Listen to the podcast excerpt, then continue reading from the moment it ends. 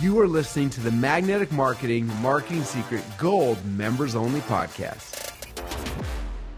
Testimonial inserts. Hard to overdo. It's impossible to overdo the use of testimonials. Um, and if there is one consistent flaw in all of the stuff that is sent to me to critique, it's either the absence of, or the uh, insufficient quantity of, or the underuse of testimonials. You cannot overdo this. Uh, and so you want to use all the good ones you got and use them in as many different ways as you can think of. Uh, we now start to see more and more teaser envelope controls where there's testimonials and pictures on the outside of the envelope. I think that's smart. Uh, if you want a loose piece to fall out of your mailing, uh, either a note from a testimonial or a trifold with a bunch of pictures and testimonials in it, a fold out with testimonials, a brochure of testimonials. You can't beat testimonials. When in doubt, use more. Yes? What if it's a startup business that doesn't have any? Well, you can make them up. Um, however, uh, however, uh, well, I figured I might as well give you the, you know, the. Um, uh, however, I do not recommend that. Uh, uh, at least not officially. Um, um, no, as uh, often counsel clients, no amount of money in the world is worth even one night in a small, dank, square room uh, with a cellmate named Brutus. Um, and, and that's a quick way to get there. Um, if you don't have them, you've got to create. The first thing you got to know is that anything you do without them, uh, the response will be severely diminished. So if you are going through a period of agony where you don't have them and are waiting to get them, you've got to know that your numbers do not reflect what real numbers will be. Somewhere between double or better is a pretty good rule of thumb. Uh, and in all probability, you're going to go through a period of time where you lose money uh, uh, uh, uh on your sales, on your customer acquisition, until such time as you have testimonial ammunition to work with. Having said that, that obviously begs trying to fix the problem some other way than waiting a year uh, and marketing during that year. All kinds of ways to do it depending on the business you're in.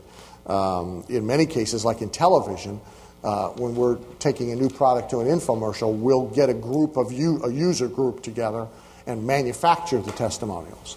Um, uh, skincare product, you know, it's got a, is ideal because it's got like a two week or three week effectiveness, so you can, or a diet product, you can run a cattle call ad in a newspaper, bring in a bunch of people who will use the product for free, keep them in a control group, uh, uh coach them, make sure they get good results, have them use the thing for two weeks. Now you got a group of testimonials.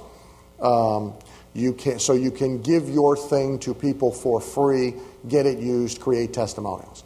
You can uh, run with uh, industry, if you're in an industry, if you're in a niche market, you can start out with, without users, but with industry endorsers, other experts uh, who are known in the industry who will say this is the greatest thing since sliced bread. You can fuzzy testimonials if you have them from some other place. Um, let's say uh, in the information business, it's very common to have them from a seminar, but now not have them for the new product. You can use the seminar testimonials either as is and make the case that the seminar is now in the product, or you can, with their permission, alter, alter the testimonial to make it vaguer. So instead of saying as a result of Harry's seminar, it's as a result of Harry's methods or as a result of Harry's teaching, or as, which is now generic enough to encompass the product. Um, uh, you can, uh, going from one niche to the next, um, it, uh, it, some, like in some cases, there's licensees here of Joe's where they've used Joe's testimonials initially for in a niche where they weren't and just dropped the niche out. So they're all carpet cleaners talking about the carpet cleaning marketing system. They're now just not identified as carpet cleaners, and the word carpet cleaning is taken out of the testimonial, and they're talking about a marketing system and they're not identify what kind of business they are, and the person in pest control assumes they're pest control people because he's a pest control person and he got a pitch for pest control people. Um, all of that is second rate compared to really good real time. So you fix it as quick as you can. As soon as you get one good one, you feature the one good one and you start lopping off the worst of the makeshift ones. Okay? Is that, yes? You have a follow up question? Oh. Oh, okay, good. Yes. Uh, first, a statement, then a question. Uh, got some of your material. I don't know if we allow statements. Yeah, yeah, go, go, go, go. it was about testimonials and what you said to do. You said in one of your tapes or something, get, I work with car dealers, and I help them uh, get more business by attacking their database, sold, not sold yet. We send out two letters, a sold letter and not sold yet. Uh, on the not sold yet letter, what again, the first time the customer comes in, I'm having the salesman now collect testimonials like you recommended. Put those into first day not sold yet letter. Thanks for coming in. By the way, he has up attached 15 testimonials. And what we have seen is a 37% increase in the amount of closing over not sending the testimonials. Want to bump it more? Is that the question? Well, uh, well uh, that's what I'm thinking. I mean, Uh, well, yeah, that's, then the other, que- yeah, answer that in a second. And second, this is what I want to know, uh, when you put the envelope in the letter that says, open this last, you know, when you send it out, well, I don't open that last, I open it first. of course. Well, do we want them to open it last or first? Well, it, we want it not to matter. That's the question. Because some will follow directions. Okay? Some won't. So if you do a open and read this last, or open and read this only after you've read my entire letter, or some variation of that, the guts have to not matter. So the guts have to do two things. They, they have to stand alone in whatever message they're delivering, and they have to stimulate readership of the main thing just as if it had not been read. Okay? Now, to your other question, which is, first of all, I'm not surprised at the 37%. Um, and, um, and so, you know, uh, uh, congratulations, but it is not surprising. Uh, now, if you want to bump it more, uh, the thing to test is more testimonials. Every which way you can. So there's quantity and then there's means of delivering them. So in your case, uh, if you're using 15 now, try 30. uh, you, you, you, you may see a bump. Okay? Uh, if you're sending them all out in print, uh, try getting 10, 8, 10 really good ones on an audio tape and send an audio tape. Um, if that gives you a bump, get 8 or 10 really good ones on a videotape uh, next to with their new car, um, showing the cars and the kid and the dog getting in the minivan and while they're giving their testimonial, and send out the videotape and see what that does. Um, uh, send a book of testimonials with 200 of them in there. Uh, bound as a book, on and on. And, well, we're talking about the car business. You know, they got high transaction value.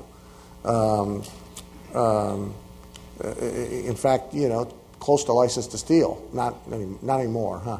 Um, but basically, you're probably going to get, you're probably going to keep bumping it the more of it that you do, and you may be able to justify fairly expensive stuff like videotapes. Well, we have a, uh, car dealer,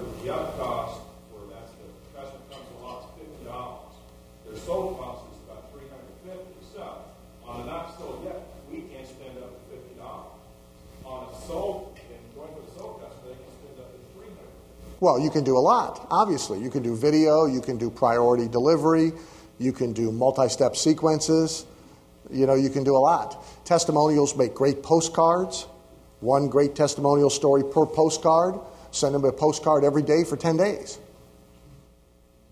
I mean, you've got all sorts of options. Put in an eavesdrop line that they can call and hear current tests on and on and on and on. You cannot overuse these things. And if you're going to have something fall out loose in a mailing campaign, you, it's hard to go wrong with test testimonials. Uh, y- yes, sir. If you weren't a celebrity and you said a great thing about my product, would I be an idiot to say, D. Kennedy, Arizona. After that Yeah. statement, Yeah, well, it's better than saying than not saying Arizona. Um, the more information you provide about a testimonial, the better. I'm going to show you some examples, you know, this afternoon. But the one thing you never want to do is do them blind, where it's initials. Uh, that's the low. You might as well not do them at all. And the more you identify them, the better. And if you have a if you have a celebrity who's not a known celebrity, uh, it could be like my kind of celebrity, where it's I call us famous people that nobody's ever heard of. I mean, we're famous with you know within our customer base, but the general public, nobody's going to be asking me for autographs when we take our break, our, our lunch break. You know, I mean, I could safely walk through a mall and you know I don't get mobbed. Uh, but I may have more value to you if you identify me as author of such and such a book, right? Or uh, popular speaker who shares programs with him to him to him to him. There's ways to. So if you got a testimonial from the third astronaut to walk on the moon, how many people can name who he was? This is like this is this is as bad as the Jay Leno on the street deal where nobody knows anything. Uh, well, but it's a but see so so his name has no value to you, right? Because nobody knows who the hell he is. So you got to put whatever his name is because I don't know who he is either. You know, Al Al Al Al, Al Rabinowitz, third third astronaut to walk on the moon. See, so if you're going to use him to sell water filters, just putting his name and his pictures, of you know, now if you've got his picture in his spacesuit, that helps. And if you identify him, that helps some more. So testimonials have to be identified to have value. Yes, sir. What's the most effective way to get your customer to give you a slam dunk testimonial? Uh, what's the most effective way to get your customer to give you a slam dunk testimony? First and foremost, have a really happy customer. Uh, it's hard to get great testimonials out of. Um, it's not impossible, by the way, but it's difficult. Um, so it helps to have you know people who are genuinely thrilled. Okay? Uh, and then the best way is to be very straight with them about what you're trying to accomplish, and in nine out of ten cases, you're going to have to help them write it or write it for them. So you are going to have to interview them on the phone, download it, write it, send it for approval. You're going to have to rewrite what they write. Uh, in some cases, they'll say, just write down what you want, let me see it. But you're going to have to be actively involved in the process. Now, you will get, if- it's a function of volume too uh, like I, I know in your business, you're dealing with very small numbers. So it's, it, it's going to be fairly rare for you to get a really great one where they did it all on their own. You didn't have to ask for it. It's unsolicited and it's usable the way you got it. Some of us who are doing sizable volume, I'd say 10% of the ones that come in unsolicited, I can use the way they came. They're, they're well written. They have specifics in them. They, all the things we're going to talk about that makes a good testimonial, they got. And so it's a function of numbers. I get enough I can use without having to get on the phone and without, you know. But if I had to, I, I'd be calling them and I'd be grinding them out.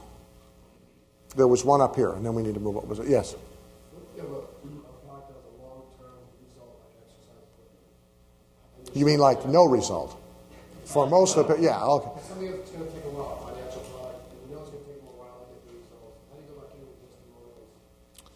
Well, if you got if you got something that takes a long time before people get results from it, you've got two options. You're only going to get your testimonials from people who've had it for a long time, uh, or you you could actually got three options. You need to jerry rig something into the product or the service that gets that gives them some short term value, some experience that they can comment on, uh, or you've got to uh, get all the kind of testimonials that have nothing to do with the core value of the product. But the customer service was good, uh, the thing came assembled, everything else has come to me in pieces. I didn't have to put it together. Um, I, I was amazed how easy it was. I thought it was going to be hard to use.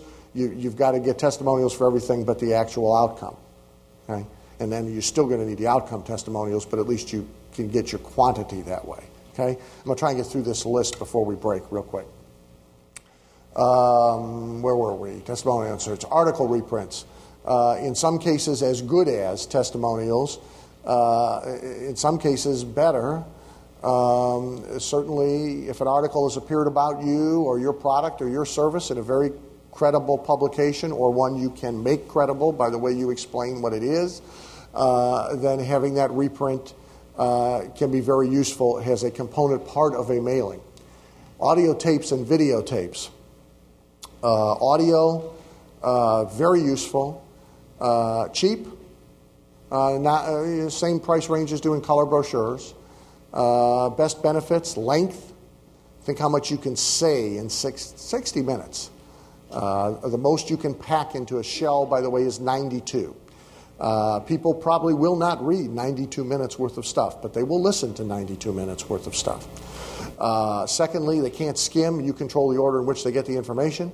Third, you can dramatize it voice inflection, uh, multiple voices, interviews, testimonials in their own voices, music, sound effects, etc. Uh, everybody's got an audio player in their car. A lot of people listen to them as they drive around. There's pass along effect. And in many cases, buyers tell us they listen to them repetitively. Videos more expensive, obviously, highly effective um, for presentation of testimonials, presentation of demonstrations. Um, uh, in many cases, if you do a video brochure, a tip I'll give you is it should be shot, it should be done like an infomercial, even if you're not going to air it. Uh, keep in mind that when people watch a videotape, where do they watch it? On TV. Uh, so TV should look like TV. Uh, it shouldn't be a pitch, core, just bland, dry, straight. It should look like a show. So the same decisions we make in infomercials, you make about video brochures. Format, should it have a set? Should it have a host? Should it look like a news program? Good news. You're not as scrutinized in video brochures as you are in infomercials we air on TV.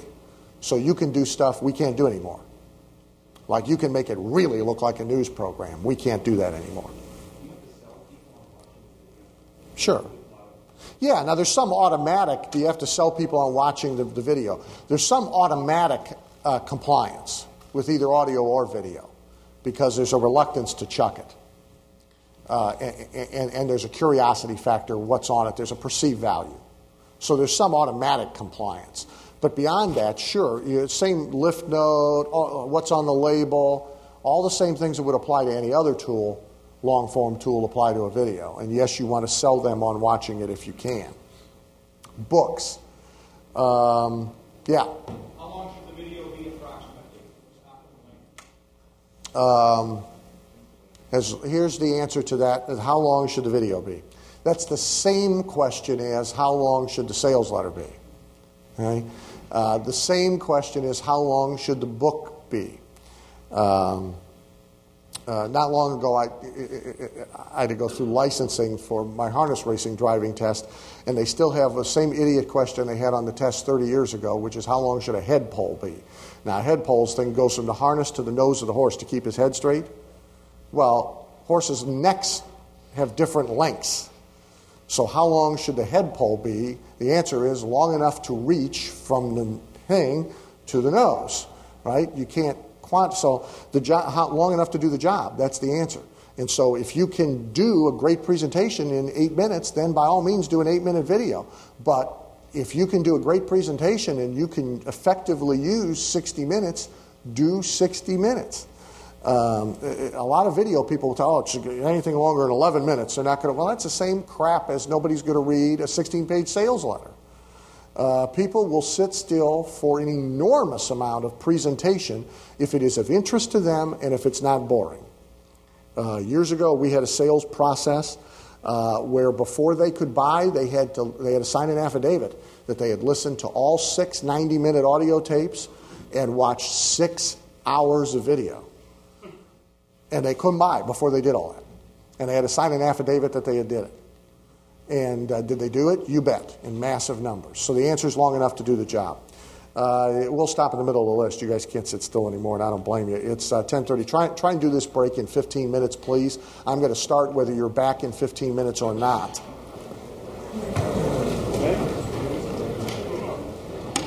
Oh yeah, no problem, no problem, no problem. Um, So we do need to rock and roll. Um, uh, books. Um, one of the best users um, of books as marketing tools, if you want to look for a model, is uh, a um, high level financial planning guy by the name of Barry Kaye. You will see his uh, ads in uh, Investors Business Daily, the airline magazines, some of the financial magazines. Uh, in many markets in the country, he has affiliates, and so you'll see the ads for their free seminars in the newspaper. Uh, answer them, uh, get the books. You can also buy them in the bookstores. Um, it would behoove you to get one of his books if this interests you and read it because he does a marvelous job of doing a book that has the patina, the appearance of information value, but fundamentally is nothing but a 300 page sales letter. And, and that's exactly what they are supposed to be. Um, uh, why would you do this? Well, two reasons. One, to get it read, um, and because it has some inherent credibility. If you make sure it looks like a book, smells like a book, in every way, shape, and form, appears to be a book that you would buy in the bookstore, um, which he has done marvelously. Now, again, to use this type of tool, you have to have a certain level of transaction value and all of that to support the cost because you're probably talking about a tool in the $3 or so range um, to achieve the bookstore look. Uh, a step down from that is the booklet. Uh, that may or may not be perfect bound, but is more like uh, more like the How to Make Four Thousand Dollars a Day little yellow book that we use in the JPTK business. How many of you have that? Okay, many of you. Um, it's pure sales letter. Uh, I don't. Yeah, there's maybe one page of useful information, but the, but the rest of it is. Um, but the rest of it is pure sales. It's simply a disguised sales letter, just has an infomercial is a disguised sales presentation. Uh, these things work because they get read by people who would not read it if it was handed to them as a sales letter, and because it has some level of inherent credibility. Uh, should they be part of your direct mail scheme? Probably. When you write them, all of the same copywriting things we're going to talk about that has to do with creating good copy apply to them just as it does to a sales letter. Uh, coupons and certificates as enclosures. Um, often makes sense. Uh, if you have a spectacular guarantee, for example, you may want to enclose a separate guarantee certificate to emphasize that guarantee. Uh, if you've got a really great bonus gift, uh, you may want to use a separate coupon or certificate that is a loose piece that does nothing but present the bonus gift. Um, uh, and so th- those can be effective as parts of your direct mail package. And last, of course, you want some kind of order form or response form um, in almost every instance as part of your direct mail package. Uh, in some cases, you may be just driving them to a phone number and only giving them one way to respond. Uh, we are increasingly, even in lead generation ads, giving them options of response. They can call the phone number, hear the recorded message, or they can fax in their business card. Or um, um, I, I, I, prefer giving options whenever I can.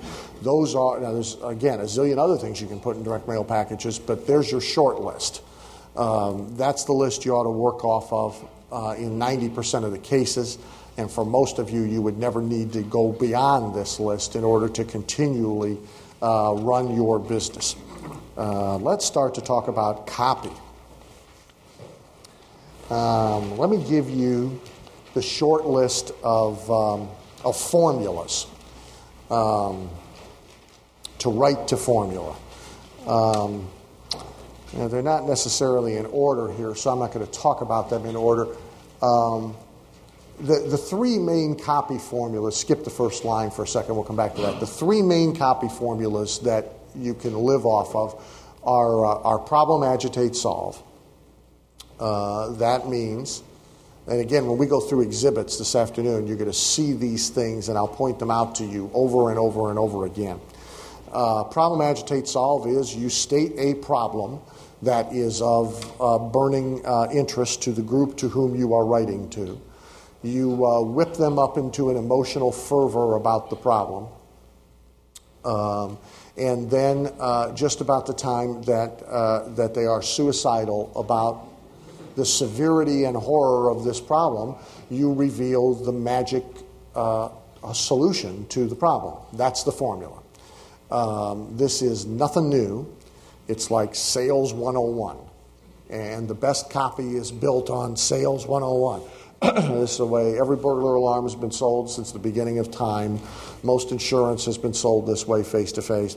Uh, It's a very, very reliable formula that does not seem to wear out, even when it is used with the same customers repetitively.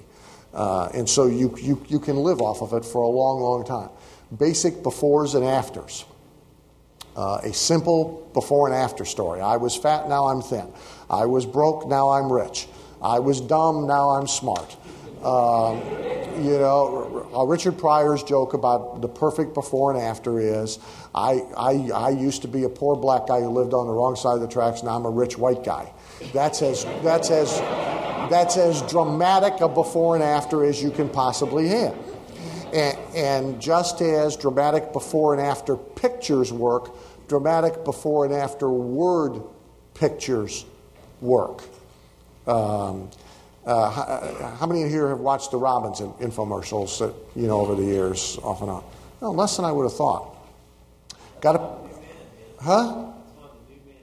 Uh, Got to pay attention to those things uh, because they're great direct. You know, it's the hardest arena to make direct response work is television. So what works there will work even better anywhere else.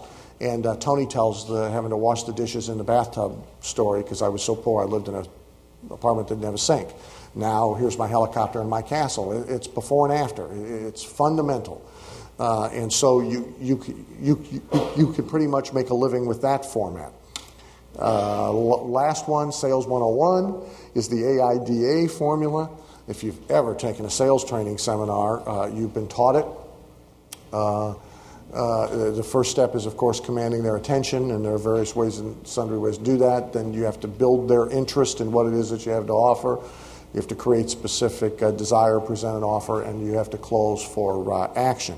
One other formula I'd call your attention to. Um, how many of you watched the uh, Kevin uh, Trudeau infomercials? Any of them? Okay, good. Good thing to watch. Kevin's a great pitch person. And if you will pay close attention to them, you will see that uh, Kevin is living off of the same formula in every single show.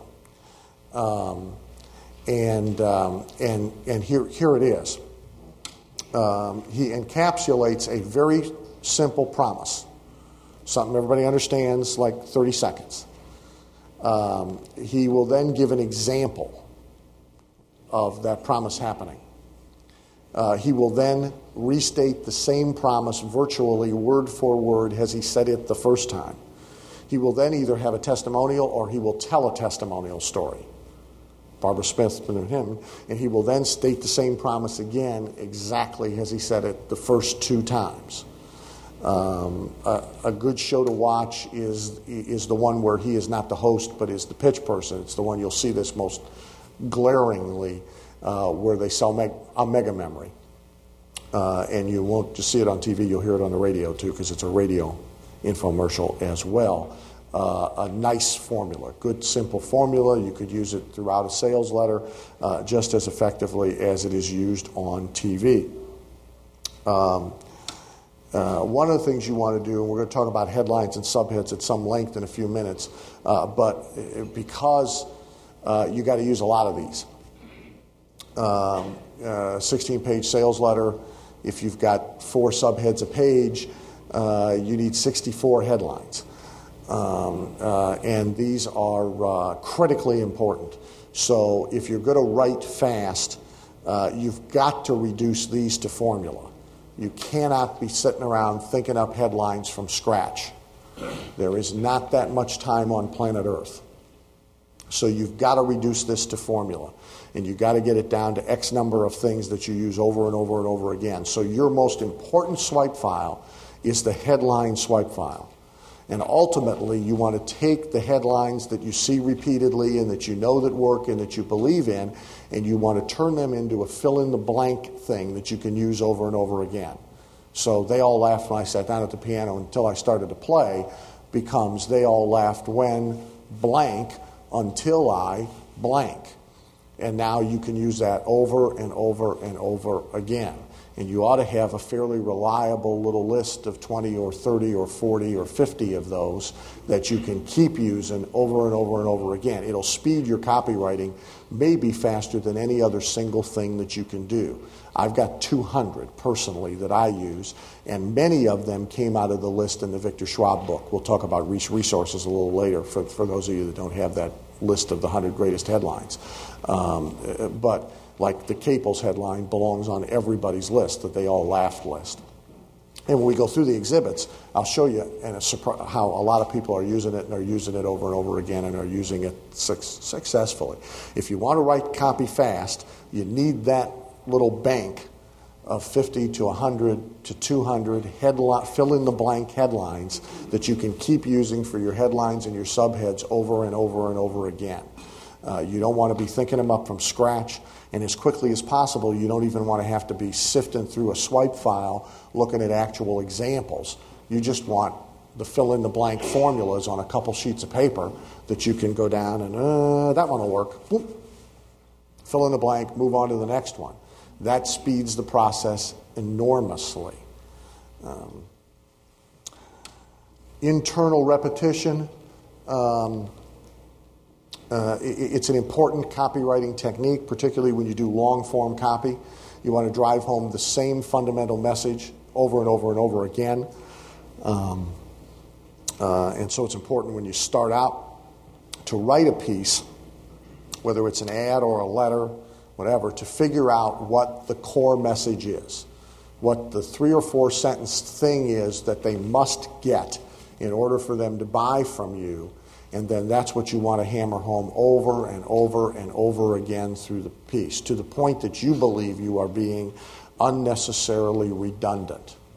For example, if you're going to emphasize the guarantee, I'll show you examples in the exhibits that you have where the, there's like two pages devoted to the guarantee.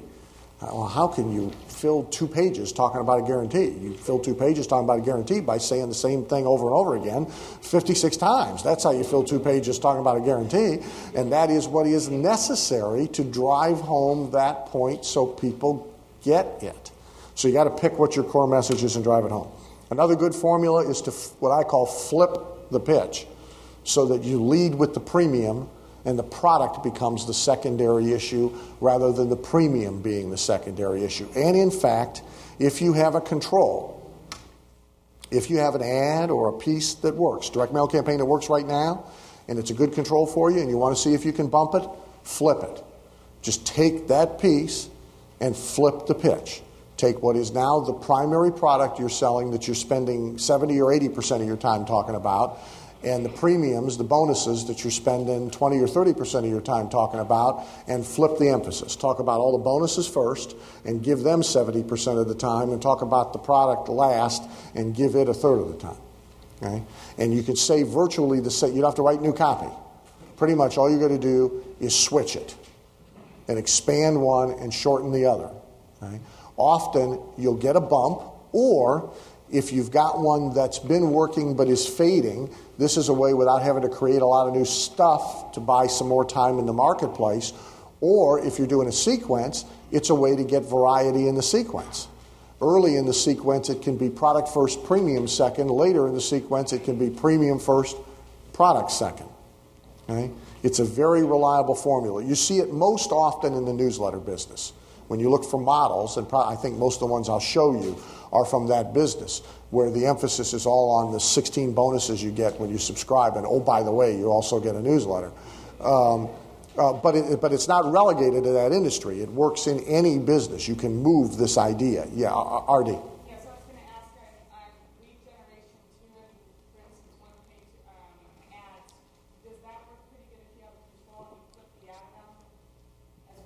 Well, you don't have a flip to do between product and premium. No, no, but if you, if you were to like take the plot that's made well and just flip a little bit pieces of the ad, does that work well? It's an entirely different process than what I've just described to you. You're, you're talking about you're talking about moving copy around, um, and the answer to your question is no. Uh, normally, that ad has been built on a particular sequence of events, and just cutting and pasting is not necessarily going to give you an effective ad. It's really a very different process. Uh, last very reliable format or form, formula that I'll give you is have the entire letter, the entire pitch made by the testimonial. Now, it's important if you have something that's working to make sure that all of the elements stay in the testimonial story. Um, and in, um, in answer to your question earlier, here's one where you've got to write it for the testimonial because uh, they're not going to write a 16 page sales letter in their voice. Um, uh, but you can, if you've got a real champion, using their story and get it approved for them. Make sure you put all the elements in that are working in your other ad, but the whole thing now is delivered in his voice based on his story instead of first person from you. Yes? One person from start to finish. Yes. One, this is one long eight page testimonial okay, where they are actually delivering the whole pitch. Um, in, in lead generation ads, it's a fair, fairly reliable thing to do after you've been in a market for a while with a first person ad from you, is to start telling the same story from one ad features one testimonial, one champion, and it's his story. And it goes right on to make the free report offer and call the phone number and all of the same things you would do if you were doing it first person. You'll find examples in PowerPoints if you have PowerPoints. Uh, let's see. Okay. Next issue is making people believe your copy. Um, the biggest thing I can tell you quickly about this is, is that the credibility things that used to make people believe copy are still necessary, but, but not enough. And in fact, not the driving force. Uh, today's uh, marketplace, today's society is totally moving around based on believability, not credibility, and, and, and the difference uh, is, is most easily demonstrated uh, by, by, by talking about our president. Um, everybody knows he's not credible, but a large segment of the population buys what he sells them when he gets face to face and pitches them. He's a very believable pitch person. He's not a very credible pitch person, but he's a very believable pitch person.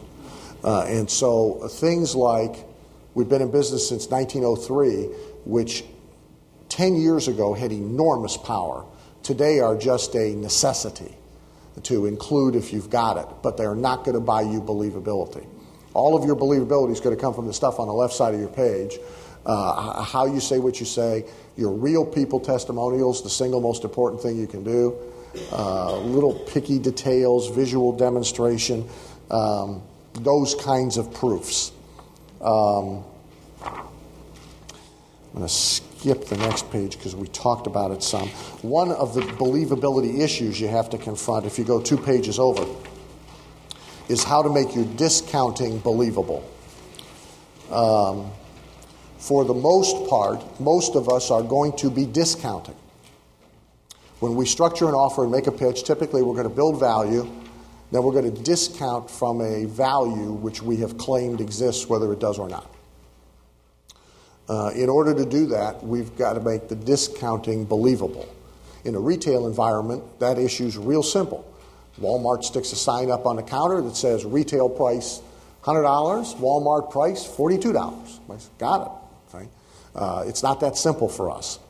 Uh, and everybody understands Walmart's supposed to discount. They're a discounter. Uh, so nobody questions why are they doing this. Uh, but in most of our businesses, the question occurs why are you doing this? If this thing is really a $500 doohickey, why are you selling it to me for 198 um, It can't be just because I'm a nice guy. So you need justification whenever you do a discount. And when you do a discount without justification, you undermine the believability of your entire pitch. Understand that anytime they don't believe one part of what you do, they now do not believe any part of what you do. Sometimes that will not prevent them from buying.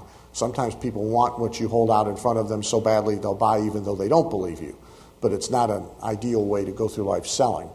So we want them to believe us, and if we don't justify our price drops in a believable manner, then we will undermine their belief in everything that we have to say.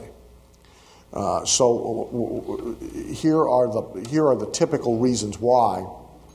Some story of savings you got that you can now pass on to your consumer. Our volume this year quadrupled, so we're buying stuff in better quantities so we can sell it to you for less. Um, uh, uh, uh, we found a diamond mine nobody else knew existed, and we're getting diamonds at dirt cheap prices because we got slave labor uh, uh, from Kathie Lee, and we go and dig them out of. Um, you know, our, our stuff's made by slaves in caves. I mean, that's you know, uh, so we can sell it to you for less. Well, but you got to have a reason. Uh, so we blank so we can pass these savings on to you. That's the formula, and you got to fill in the blank for whatever reason, so we can pass these savings on to you. Uh, uh, moving sale, you know, works good if you're moving. Fire sale works good if you've had a fire. Flood sale works good if you've had a flood, or there's been a flood like close to you. Um, um, you can discount as a incentive or reward for fast response.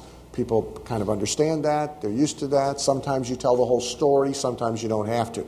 If you tell the whole story, it's you know, the magazines do it from time to time. Is instead of having to mail you 16 renewal notices, if you'll subscribe now and save us all the trouble of mailing you all those pieces, well, okay.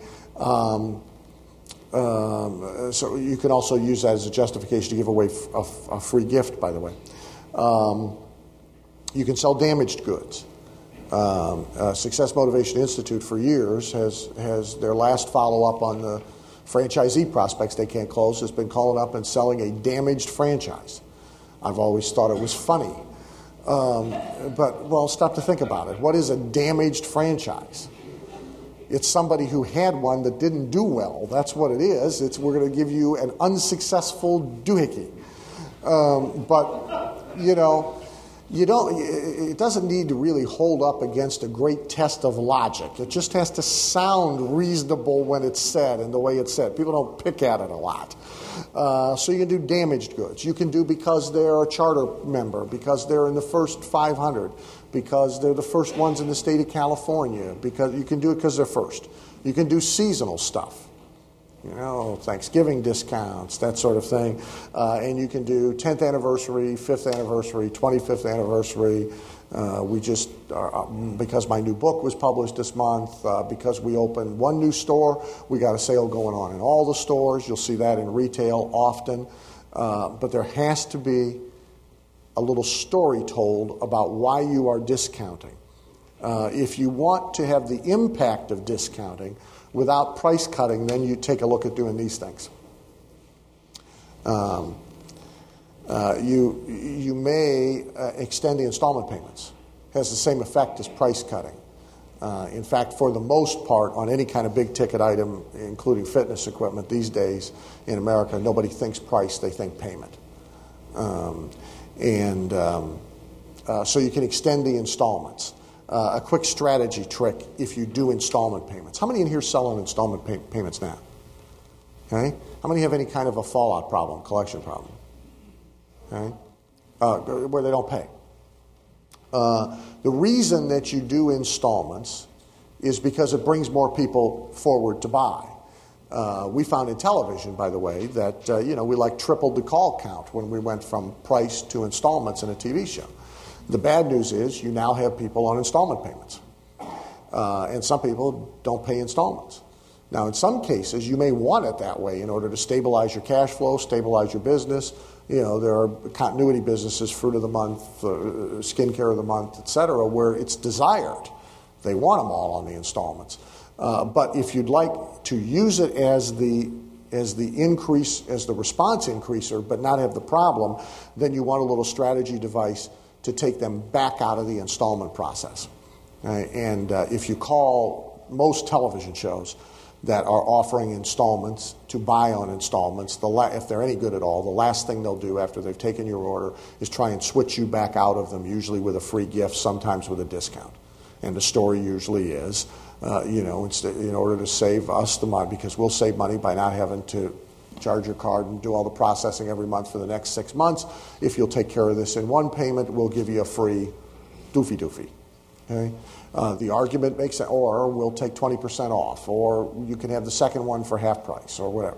Okay, and so the installment brought them forward to buy, but now a percentage of them can be sold back out of the installment. Uh, an analogy, a similar technique. How many of you been to the Peter Lowe events where I sell product from the platform? Okay, a good number of you. There's a, right now there's a $99 offer and a 278 offer, if you will recall. We have no interest in selling $99 offers. We want to sell 278 offers. And anytime my ratio of $99 offers to two, of $99 buys to 278 buys is like if there's more than like three or four 99s out of 200 buyers, I'm aggravated. The $99 offer is made purely to get people back to the product tables who would not go there if they were thinking about spending 278. But then when they get there, they get switched. This is the same, in our case, we do it with a very simple script that begins with the fact that the only thing we have here today is the 278s. And so, uh, the 99s have to ship. And since most people want their stuff, you know, they bump up. It's not a very sophisticated bump up. This doesn't have to be either. You can take, you, you can take 20%, 25%, 30% of those who came forward because of the installments back out of the installment with a very simple offer. But it has to, it can't be up front, it has to be hidden. Um, pay half now, uh, a half. You, you, do this like as a last resort offer to your unconverted prospects, fourth step, fifth step, 46th step, somewhere along the line, if you have enough margin in what you do that you're, pro- that, that, you're profitable with them giving you half the money. Uh, then this becomes give us half now and give us the other half. Um, uh, in your example, uh, uh, uh, six months from now, after you've had the fitness device in your home and you've lost at least 40 pounds. pay us only after you've lost 40 pounds. pay us only after you've made your first million. Send in the rest of the money. Um, uh, that sort of thing. Now, you and I both know we're only getting half. Okay? They're not going to lose the 40 pounds. They're not going to make the million. It's not going to happen. Uh, so you got to be happy with the half. Half a loaf better than none. Uh, 90 days, same as cash. You know, done in retail all the time. First month free in continuity programs. That's a way to discount without disparaging the value of what it is that you were doing. Yep, all the way to back.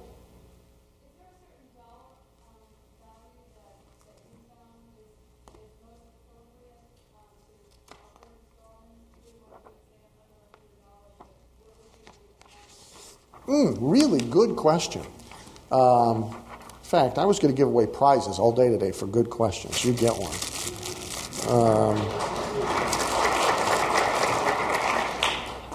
take her a pen. I'm serious. Run her back a pen there. It's a hundred dollar bill pen. Go ahead. You you can use the exercise.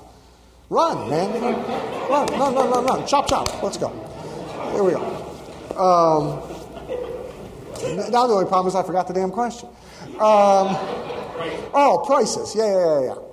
Uh, when do you do installments because of price points? Well, uh, basically, the answer is it depends on the market. Okay? Um, so, like for most of us in the room here, to do installments, say on a $100 item, uh, probably not going to give us much of a bump. Okay? Uh, 100 bucks to us is, is not a big deal. Um, uh, but to a lot of people, $100 is a big deal. And so for them, it might give a bump. I can tell you, for example, in, in the beauty business, cosmetics and skincare on television, uh, you want the credit card charge to be below $50. Um, and, and, re- and it dramatically affects the refund rate. Now, I can tell you that is experiential fact. Now, the theory about why that is is almost unimportant, but the theory is this that in many homes, not all, but many homes in America, uh, the husband is still scrutinizing the credit card bills. And he notices anything at 50 and above and shrugs off anything at 50 and below. And when he notices the 50 and above, it causes a question, which causes a refund. Because it's easier to send the stuff back than it is to argue. Now, that's theory. And you can like the theory, dislike the theory, argue with the theory. It almost doesn't matter because we know for fact that there's a big jump in refunds when the credit card charge is over 50 bucks. So installments, uh, even if it was a hundred dollar item and we were in the skincare business, we'd do installments in order to get the credit card number down. So a lot of it depends on the market. Um, uh, however, having said that, in some cases, even markets that could afford easily put $200 or $300 or $400 on a credit card all at one time and not blink, often you will get a bump in response when you offer the installments. The vast majority will still do one pays, but some will do the installments.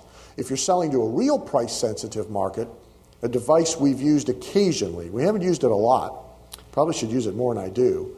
Um, guys like uh, Kimball in your opportunity seeker market, you should probably try this.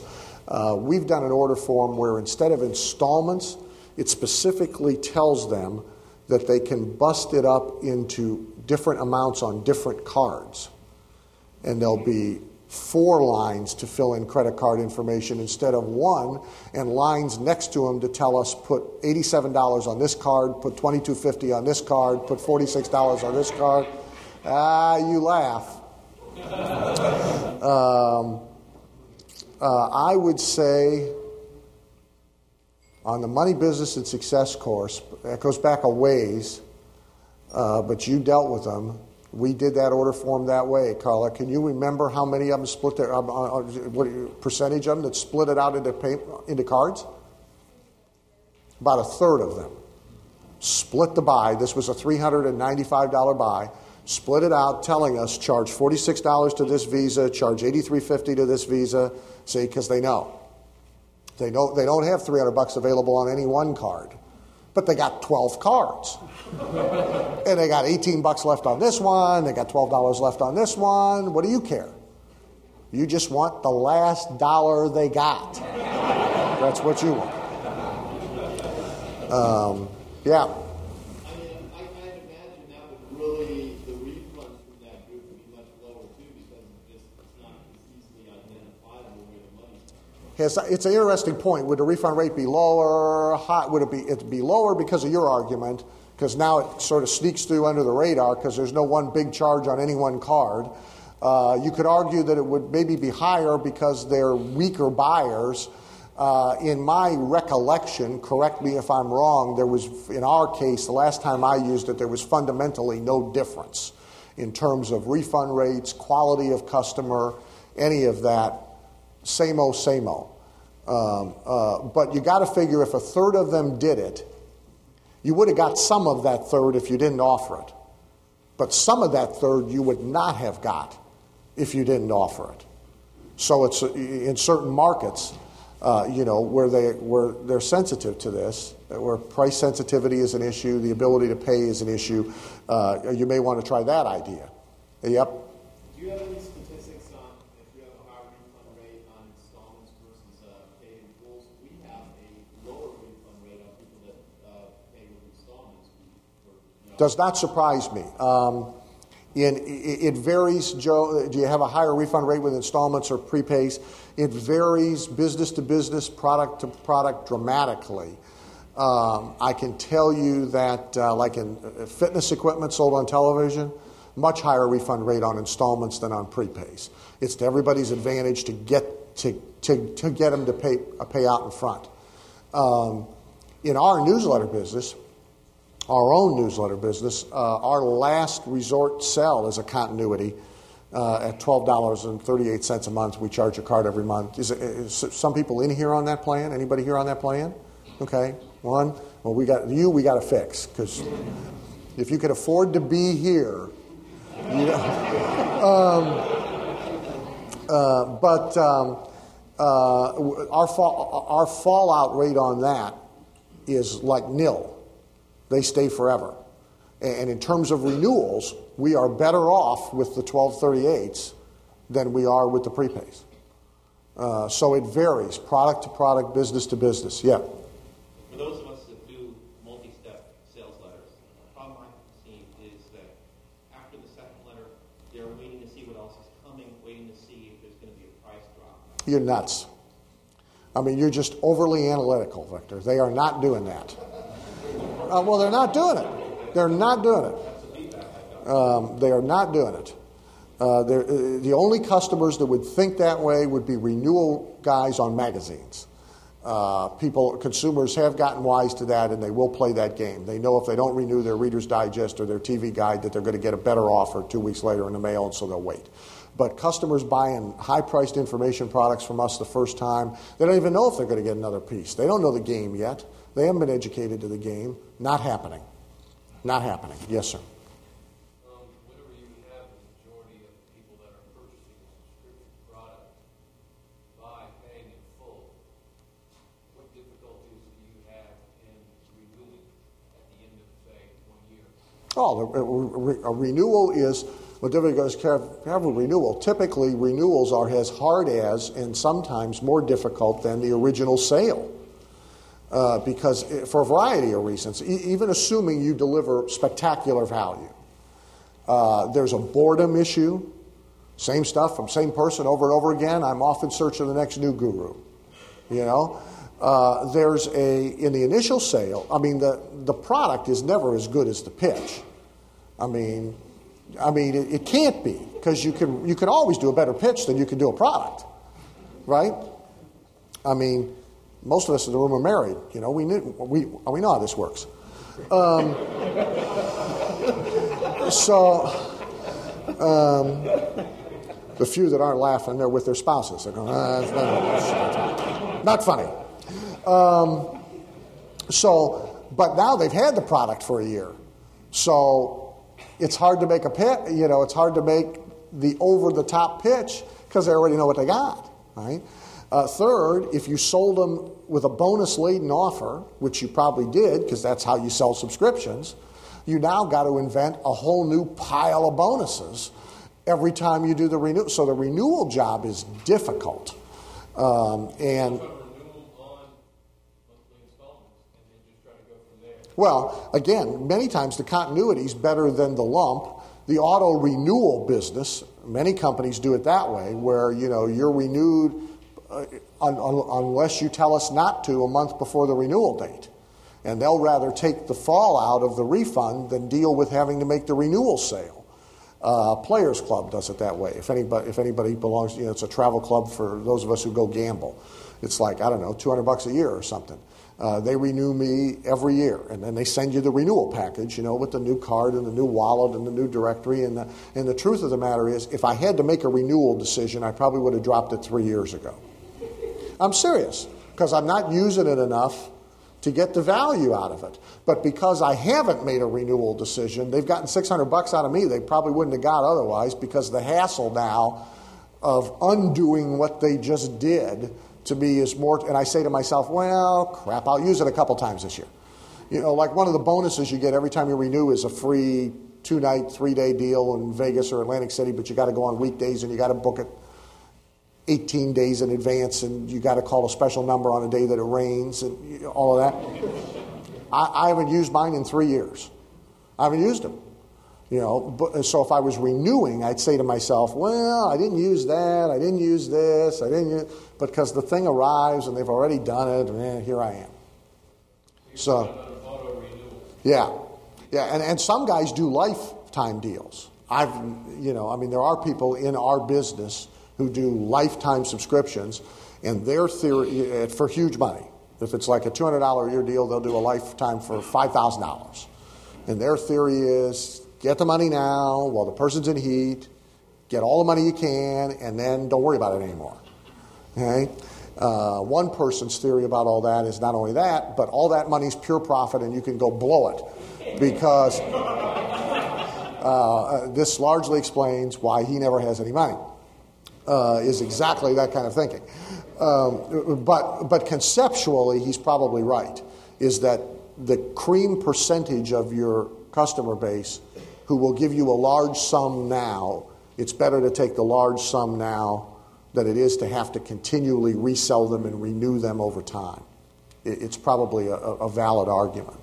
Right? Uh, yeah. On the half installment, if you do like a half installment incentive, like with the qualification, such as if you don't make five hundred thousand dollars in the next six months, you Well, it's done the other way. When you do make your half a million in the next six months, send me the rest of the money. I'll be eagerly waiting for your success story and your check. Yes. Does it affect the back end? Yeah, it's just it's not so much the guilt factor as they're poorer quality customers. Okay, but you got these leads that you've now done everything else you can do with. If you're better off getting this out of them than nothing, then you use that strategy. But yeah, they're poor quality customers. Uh, guarantees. Yes. Oh yeah, junk science is part of proof. Yeah, you just want that's like that's like um, uh, sharks don't get cancer. You know that pitch for the book for the book and the vitamin. The reason you take shark cartilage is because sharks don't get cancer. So therefore, you make the mental leap that by eating shark cartilage, you don't get cancer either. Well, it's junk science. One has nothing to do with the other.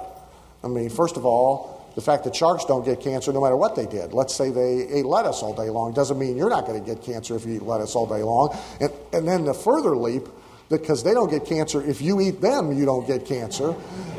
I'm, I'm, I mean, this, this is a pretty damn big leap, right? But, but you can say it in a way that sounds marvelously logical and scientific. That's junk science. You find it more in the nutrition field than you do anywhere else, but you will find it in other places. Okay. Guarantees. Uh, when you go to write guarantees, uh, multiple versus single, multiple's better. Uh, two's better than one, three's better than two. Uh, probably four is better than three. Not a lot of testing there. Uh, you got three things you can guarantee.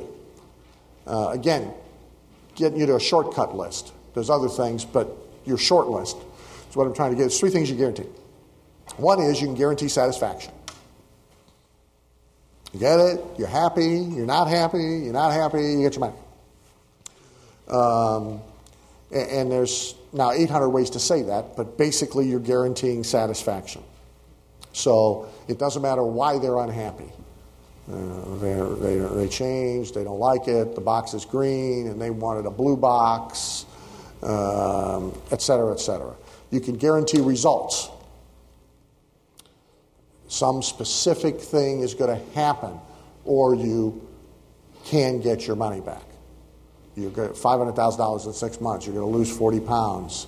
Uh, um, um, if your friends don't accuse you of having had a facelift, um, uh, I'll show you some outrageous ones later uh, that are results guarantees.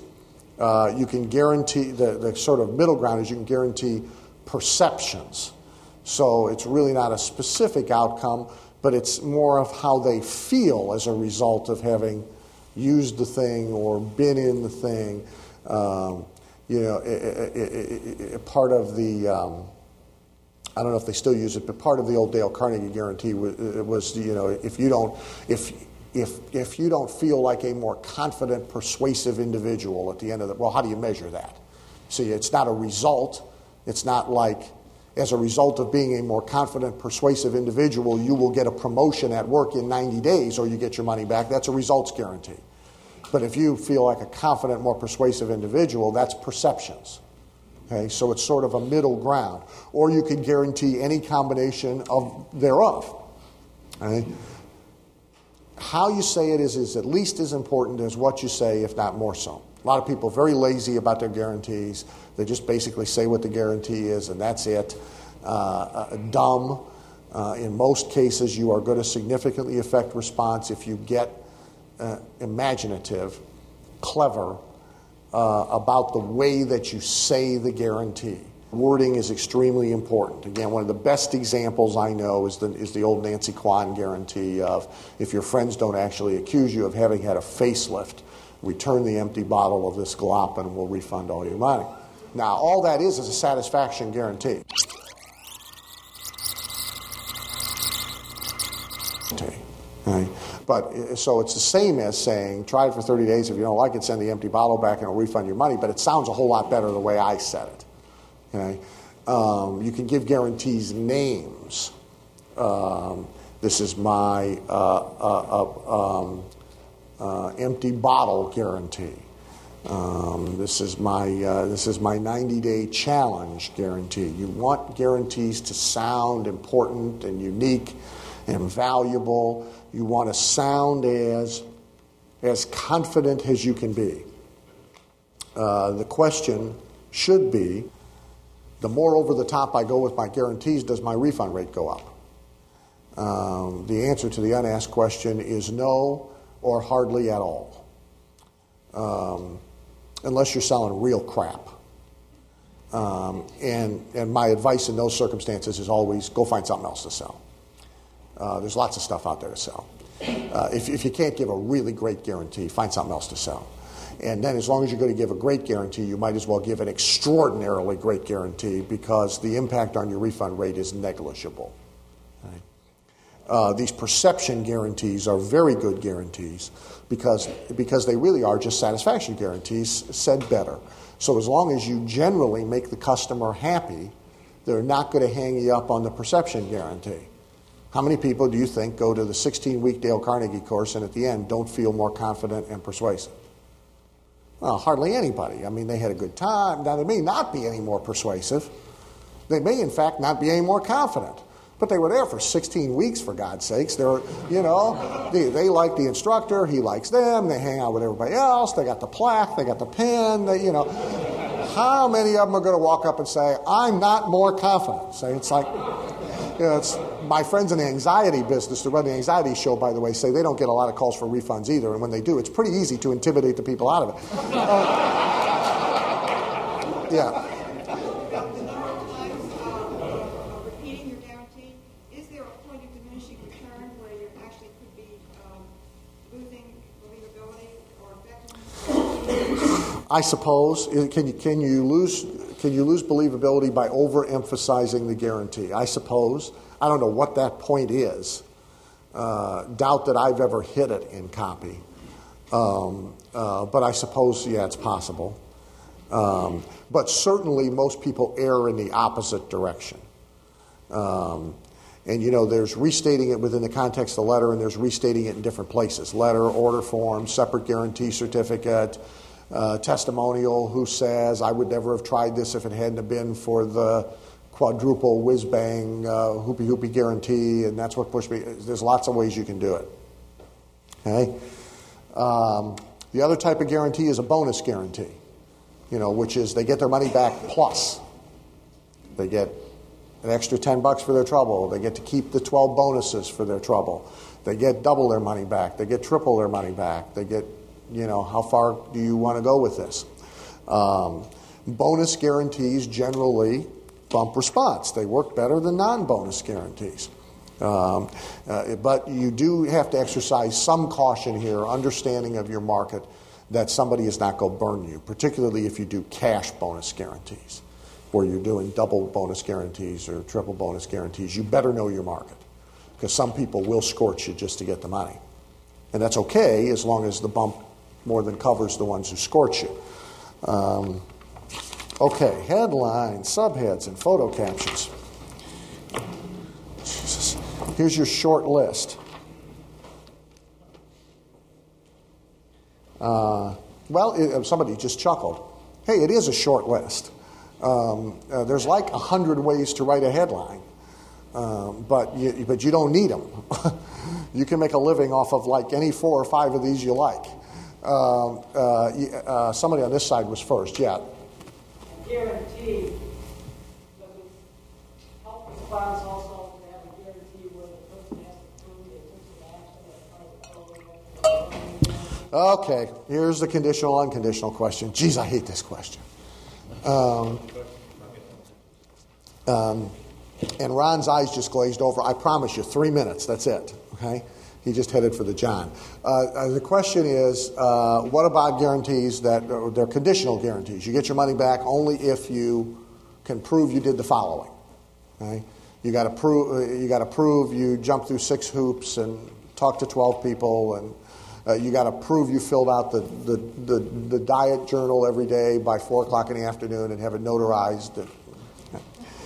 Um, first of all, these are a horrid, if you do them by themselves, they are a horrid legal mistake. I will spend no more time on it than that, but you paid money to be here, trust me. Right? Um, secondly, No, they do not bump response when done by themselves. They diminish response when done by themselves. Um, uh, people have had those experiences already. You know, they, one of the reasons you have to overemphasize a guarantee is because most people don't honor their guarantees. And so, or if they do, they do it only at gunpoint. Uh, even at a retail level. I mean, just think what you have to go through to return something at a department store. Uh, most of the time, you know, it's, it's a horror show. So people are understandably skeptical about any kind of refund policy to start with. And so as soon as you start to play the, you know, the insurance industry game where the policy pays off only if you get hit by lightning on the third Thursday of every month between 12 and 2 o'clock in the afternoon, as long as it's not raining and there's a Seinfeld rerun on, uh, you know, people get that pretty quick. And, and so they back off. Right? Now, the way to use them, if you wish to use them, is within the context of a double or a triple or a quadruple guarantee. Uh, my religious belief about all this, which I impose on clients whenever I can, is that if you do a multiple guarantee, at least the first part of the guarantee should be unconditional. It should be a wide open, some variation of a satisfaction slash perception guarantee. The bottom line being that within a reasonable length of time, for any reason, no reason, whatever, you should be able to get your money back and you should be able to do it without a lot of crap. No forms to fill out, no story to tell, no control number, no, just get your money. Now, if on top of that, in order to make a point and to further emphasize your guarantee, you want to stack a conditional, then that can be effective. And I'll show you some examples when we get to exhibits this afternoon. Okay? Yes?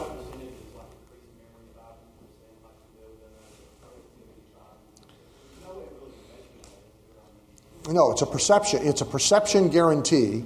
You must be careful of it as a claim.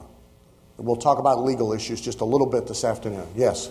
Dan, have you ever seen a well-written guarantee for somebody that sells like gold coins, investments, real estate? Yeah, the guys that do that best, and if you're not on their mailing list, the question is a real good guarantee for people in the investment business, uh, and, and not, and shall we say, non-traditional investments, uh, coins, art, oil wells, um, uh, pig futures, llama ranching partnerships, those sorts of things. Not to imply that that's what you're involved in. Um, you know, that's the real estate developer is synonymous with what? Um, uh, yeah, the guys that do that best are the Blanchard guys in New Orleans. Do you know Blanchard? Uh, get on the mailing list. Um, easy right now, they're advertising on Limbaugh every day. Um, but you can call New Orleans and get an information number. It's Blanchard and Company. And um, they're amongst the biggest guys in, in, in precious metals, uh, both bulk and collectible stuff, coins from weird countries we never heard of, uh, those sorts of things. Um, major player, good direct response marketer. Jim himself, very sharp, been at this game a long time, uses some of the best writers in the country. They do, they do use guarantees and they use good ones. Okay? Um, here we go. Short list of headlines. Uh, Got to move unless everybody wants to skip lunch. Um, here's the things you can do. Uh, and again, I would encourage you to create your formula list of headlines. That'll buy you the, that'll buy you the best shortcut you can buy. But here's a type of headlines. And again, this afternoon we go through the exhibits, you'll see them all. Uh, flagging headline means that it starts by calling attention to the prospect group. Um, frustrated golfers, colon. Um, um, men embarrassed about losing their hair, colon. Um, uh, women married to men who are embarrassed about losing their hair, colon. Okay, that's a flag. It's designed to, and it's most useful when you're in media where your prospects are there, but also your non prospects are there. And so it's to call your prospects' attention to the ad. Okay? Uh, curiosity, mystery. I like it the least. It's used a lot. Sometimes it works. Uh, the old traditional, the best, the traditional ad example was, um, you know, the only Clairol's only the hairdresser knows for sure. Um, there's an opportunity ad that runs off and on, which got a weird picture in it of this person with like a beehive head over a mask over their head, and they're and they're in this thing with a jar, and the headline is, "What is this person doing that's making them three hundred eighty dollars an hour from home?" Um, it's a pure curiosity headline. Uh, big promise. One of the most reliable formulas. Uh, you will blank. How to blank.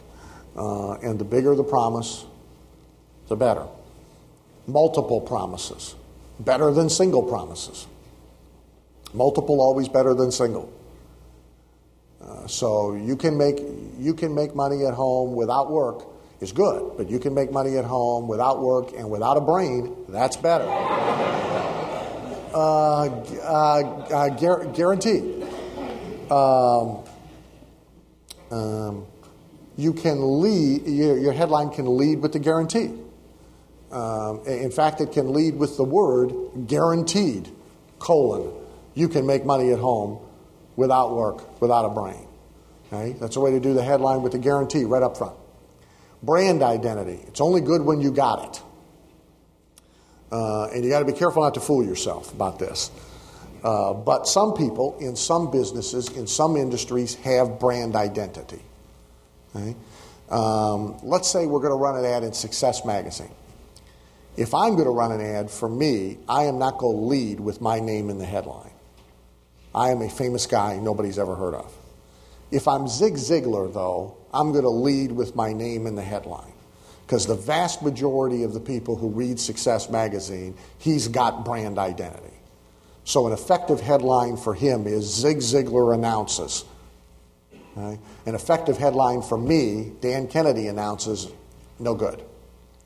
So, if you got brand identity and you're sure you got it, then you can exploit it. Uh, but if you don't, you want to stay away from it fear, pain. We talked about those things early in the day in the context of lead generation.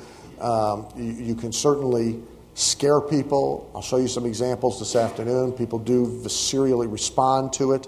Uh, uh, but if you start down that path, you better be prepared to go all the way down the path and really scare them to death.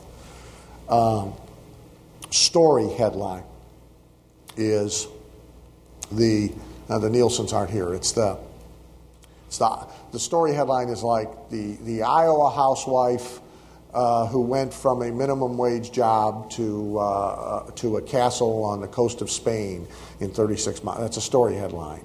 Um, uh, the, uh, the queen of recipes who discovered, okay, it's a story headline. It's written like a newspaper story headline, journalistically reporting on some event. If you want to build formulas, you take newspaper headlines. You take magazine article headlines uh, and turn them into fill in the blank formulas. If you took journalism in high school and you still have your textbook, uh, there's about 50 of them in the basic journalism textbook. If you got a kid in high school, have them get the journalism textbook. You got the headlines. Um, news bulletin is kind of the same thing, but it's it clearly has urgency to it.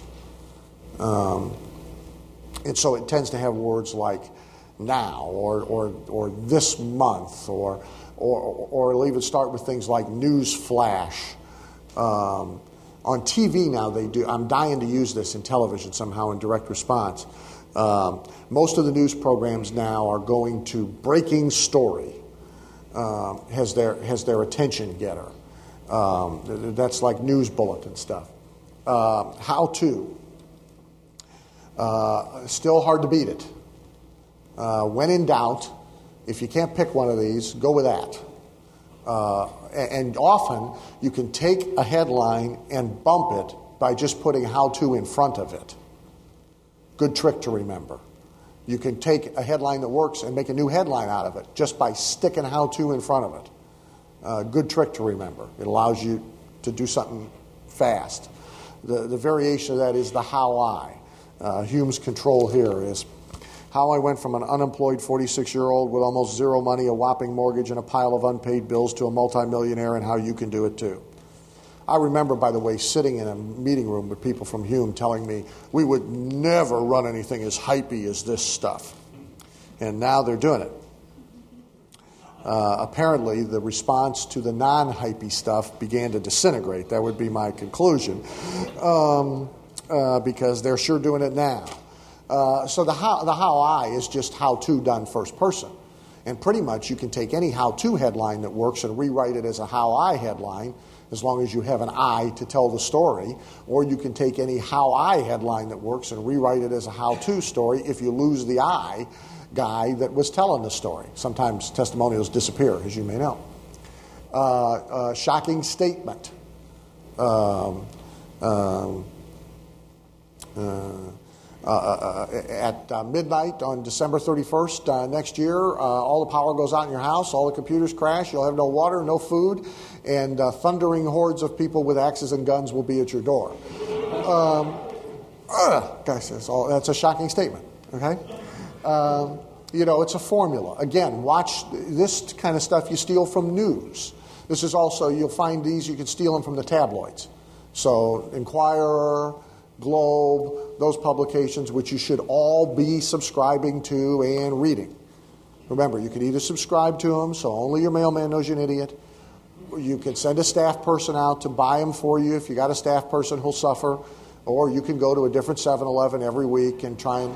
But, but you've got to get them. Okay, You've got to study them. Uh, Inquirer is $15.97 for 24 weeks. You can't beat that and you'll find these shocking statement headlines, which you can then turn into a fill in the blank formula. Uh, uh, questions. Almost every statement headline that works can easily be converted into a question. It's also an easy split test, by the way. If you got a statement that works, it's easy to f- turn it into a question, right? We'll just find one somewhere. Um, uh, this is your chance to build the body you've always wanted and take home a share of over $625,000 in cash and prizes. Uh, so you can go, classic formula would be who else wants to? Who, who else wants a chance to build the body? Question mark. Okay? Would you like to build the body you've always wanted to take home a share of over 620000 in cash and prizes? Question mark. How much would you like to build the body you've always... Okay, every statement can be turned into a question. Formulaic. Pretty much every question can be converted back. So there's two ways to flip flop the same headline. Okay, uh, event driven headlines, uh, seasonal stuff. You know, Christmas is 18 days away, so. Uh, the New Year is only 42. Millennium is only uh, days and minutes. So, event-driven headlines. Okay, uh, those are your 15 best things that you can rely on and pretty much make a living off of. Uh, we can probably do one more before we break. Uh, yeah.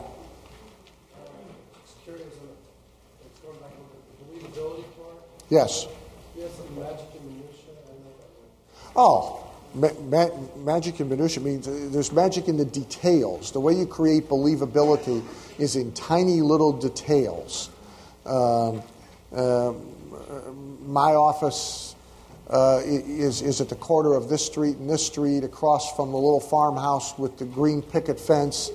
And, uh, and if you come by any day, right at noon, you'll see Mary out picking up the mail. Um, you know, I, I live, uh, you know, I get up every morning and I drink coffee out of a green mug, and I, okay, little details make it believable. Okay, um, uh, as opposed to um, I was out and back putting with the lights out. Um, say nobody believed that, but if he had added enough detail, say, so you you got see you're, you're okay, all right, slow group, okay. Um, let me just jump to the because we're, we're on the believability issue. Let me just jump down to the bottom three because this is a, this is a real important little overlooked issue, and then we'll do our lunch break there's pretty much three reasons that they don't buy from you and they don't respond to the message you put in front of them. One is they don't believe you. Uh, lots of ways. I mean, we know kind of how to fix that. Let's talked about some of it. Um, they, they, believe, they, they believe you're okay, but they don't believe your basic proposition. Um, but the most important one, in most cases, is the neglected one when we create messages and we write copy. And, and if you only knew how many people bought the first two and still didn't buy, you'd be impressed. The vast majority of the people, they, they'll buy into, they'll believe you. So they'll believe you're real. So, TJ, they believe you guys, Ron, they believe you, and they believe you were an ex gas station attendant, and they believe you're rich, and they believe all that. Uh, uh, then they even believe the proposition in a general sense. They believe, yes, there are, yes, people do take small amounts of money, buy real estate, and get rich. Uh, yes, people do exercise on that Dumafludgy and lose weight. Yep, those before and after pictures are real. They, they, they buy those two things but then they still don't act because they don't believe in themselves. And, the, and that's the single most important barrier to get people over when you are selling them anything that is going to improve their life in any way, shape, or form. Uh, they believe you, they believe the proposition in general, meaning they believe others can do it and do do it. They don't believe it themselves. Now, that may be they don't believe they will do it because they've started six million things before in their lives, never finished anything. Their family tells them they can't finish anything. Everybody they know tells them they can't finish anything, so why would they think they're going to finish this? Uh, or they think they're dumb. Or they think they can't write. Or they think they can't sell. Or they think uh, they, they can't resist whipped cream and donuts. So there's no point in me starting this diet because no matter how much I want to lose weight, no matter how much I want to be on a diet, the first time I drive past uh, Dunkin' Donuts, it's all over. Um, that's what stops them from buying. And so when we create copy and tell a story, I see you. Um, how could we miss you in that shirt? Uh, you've been to the Dave Del Dotto. Uh, uh, yeah. Um, the uh, well, you're getting them, guy. I, you know, uh, if nothing else, I'll entertain you, huh? Um, these obscure references that only a few of us would know. Yeah, um, uh, that's the barrier to get over. Is to is is to get them to believe that they can do it, that they will do it, and it's the biggest barrier in the selling process. Yeah.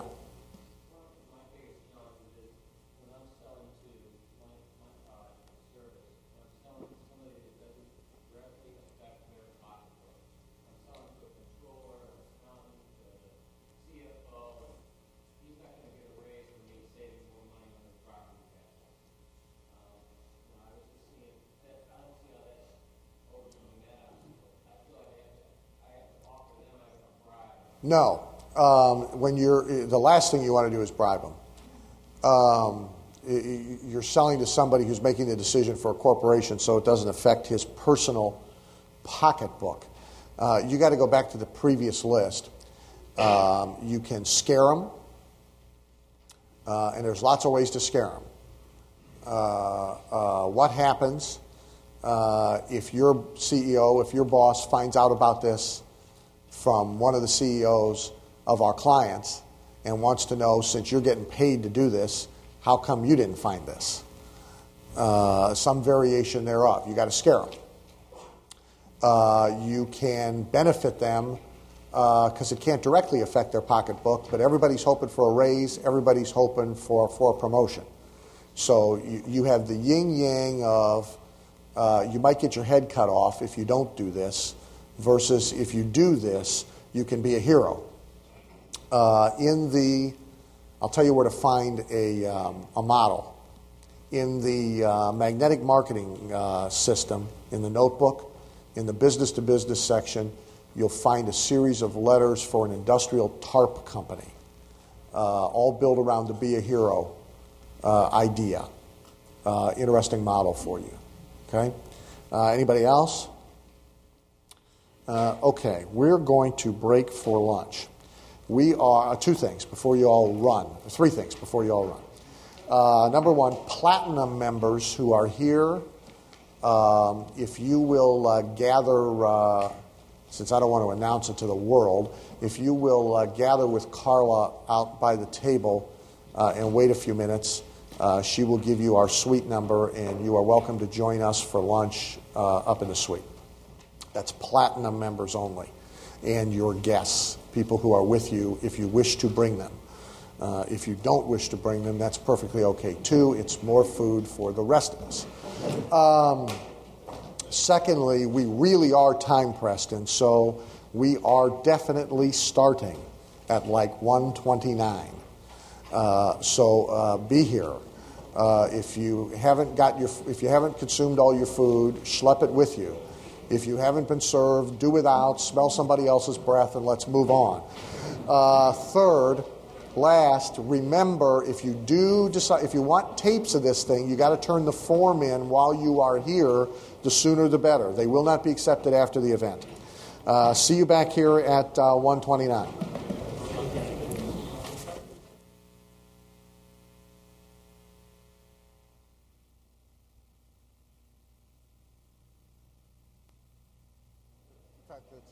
Are we on? Good. We have a request here in the front from somebody that's been to too many Tony events that everybody stand up, turn around, and rub each other's shoulders. Do you think that's uh, that's all right? Uh, all right. Um, see, no no takers.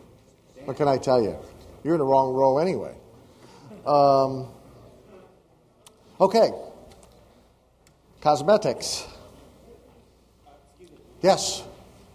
Can we pick up on the last point before lunch? No. no. uh, maybe later. Okay, when we get to a Q&A time. I got your note. If you're the one who gave me a note and somebody else asked me. Okay? No, I didn't. Oh, okay. Well, I got a note from somebody else. So you're, you you are not alone. I will not forget. It's the most important point, I think. It's not, but. All right. Mm. Uh, here is your short list um, of stuff that you can do. There's a zillion other things you can do, but here are the ones that I think you ought to do most often um, to um, deal with your ads and your mail pieces. And, and let me make the point that um, I think that this is almost as important as the copy. Um, it, there are any number of times when differences in appearance have made measurable differences in response. Um, and I think a lot of copywriters uh, don't place enough emphasis on this or make an even bigger mistake of delegating it. Uh, you do not want uh, a quote, quote, graphic artist making these decisions uh, unless they are very direct response savvy. Because the idea is not just to underline words, the issue, of course, is which words to underline. The idea is not just to put some scribbles in the margin, the issue is where to put the scribbles. And uh, the art folks will also try and pretty it up. Uh, my favorite story about that, uh, I did some work um, two years ago now with Weight Watchers, and um, uh, they have they've been through every Madison Avenue agency there is at least twice, and um, they spent a lot of money. God bless them. And uh, so we're doing this direct mail campaign that's a test against the agency control. And um, as I described to them what I want to do, there is this look of horror, you know, in, uh, in um, everybody's faces, including the people from Batten, Barton, Durstine, and Incompetent, whatever agency was in there at the time. Uh, because I want to take the mail piece, and uh, they've got, if you've seen Weight Watchers pieces, it, it doesn't matter what agency's in there. They all tend to, you know, full color, usually self mailers sometimes in an envelope, but a lot of full color, brochure kind of stuff. And so I'm going to do a testimonial driven piece, as we talked about before, where the whole letter is from one testimonial. It's Barbara, you know, Rabinowitz's story, whatever her name was, I don't remember now. And uh, we're going to put it in a um, personal size envelope on personal size stationery, not 8.5 by 11 paper. And uh, uh, Barbara's before and after pictures, of course. The whole letter from Barbara, uh, real typewriter, courier typewriter type, but handwritten margin notes all over the place in Barbara's handwriting, of course. And the outside of the envelope, no Weight Watchers identity whatsoever. You're just getting a piece of mail from Barbara, you know, Rabinowitz at whatever her address was in Long Island. Uh, so I do my best to explain this to everybody, and some get it, and the ones that do have this look of horror on their face. Um, and then um, when they get done with this, what comes back from the art people? They have taken all the margin notes, they have retypeset them in script type, in little blocks of type with little squares around them very neatly and orderly down the sides of the margin, evenly spaced so that there's two on each side, on each page. You, you, you know, the exact number of millimeters between each one. I mean, the thing is just precision perfect. And I, I must have spent three hours trying to get everybody to understand that's n- no. Barbara's handwriting, crooked, running over top of the type. And uh, they finally tested this piece, uh, and much to their dismay, it worked. And uh, they, then they decided not to use it. Um, they, ju- they just couldn't stand it. Uh, so you don't want the regular graphics people making these decisions. You need to, you or you, if you're going to write the copy, you need to make the cosmetic decisions about how the copy gets presented. Uh, and, and any or all of these things can help you. Uh, bold facing, underlining, and italicizing are all things that you do, obviously, within the, um, the context of the text um, to make things stand out, to help move the reader along, to call attention to key points. Uh, type styles. Somebody asked that question earlier. Um, and it's you know, there's a handful of topics that, like if you belong to Direct Marketing Association or you hang out with, somebody used the word earlier, gurus, if you hang out with direct response gurus, there's a handful of topics everybody wants to talk about. One of them is response percentages, which is the dumbest conversation you can ever have in direct response. And the next one is courier type versus all other type. And there is, there is at least one of us who is dogmatic about this that uh, it should always be courier type, it should only be courier type, nothing should be used but courier type, et cetera, et cetera, et cetera. Um, it, it, results do not indicate that to be the case at all. Um, what is more important than the particular type style is that the bulk of the letter looks letter ish. Um, the, the requirement to be pure courier uh, uh, probably evaporated, I don't know how many years ago, uh, with the disappearance of typewriters. Uh, you may have noticed nobody's got one of them anymore. Um, it's hard to find them. I've got one, but it, but it's hard.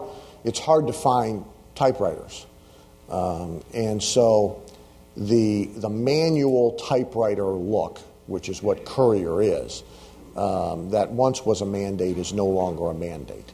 What you don't want is sometimes easier to understand than what you do want. What you don't want is anything that suggests that it's addy, uh, that it looks like a brochure or it looks like an ad.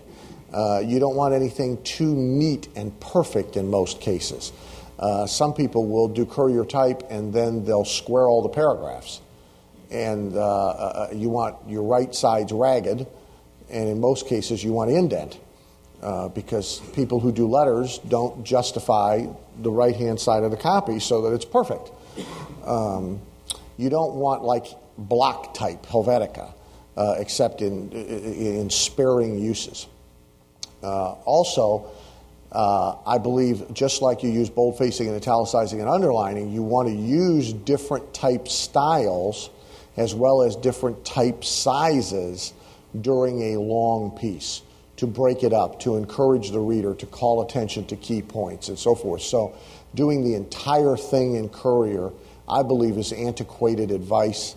Um, it would, it, it, it's better than a lot of things that you can do, but there are a lot of other things that you can do to make a more readable, visually readable piece. Yeah, Joe.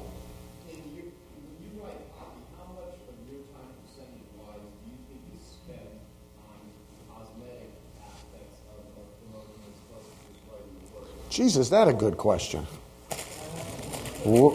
It's so it's so rare. No, no, no. We got these hundred dollar bill pens. See?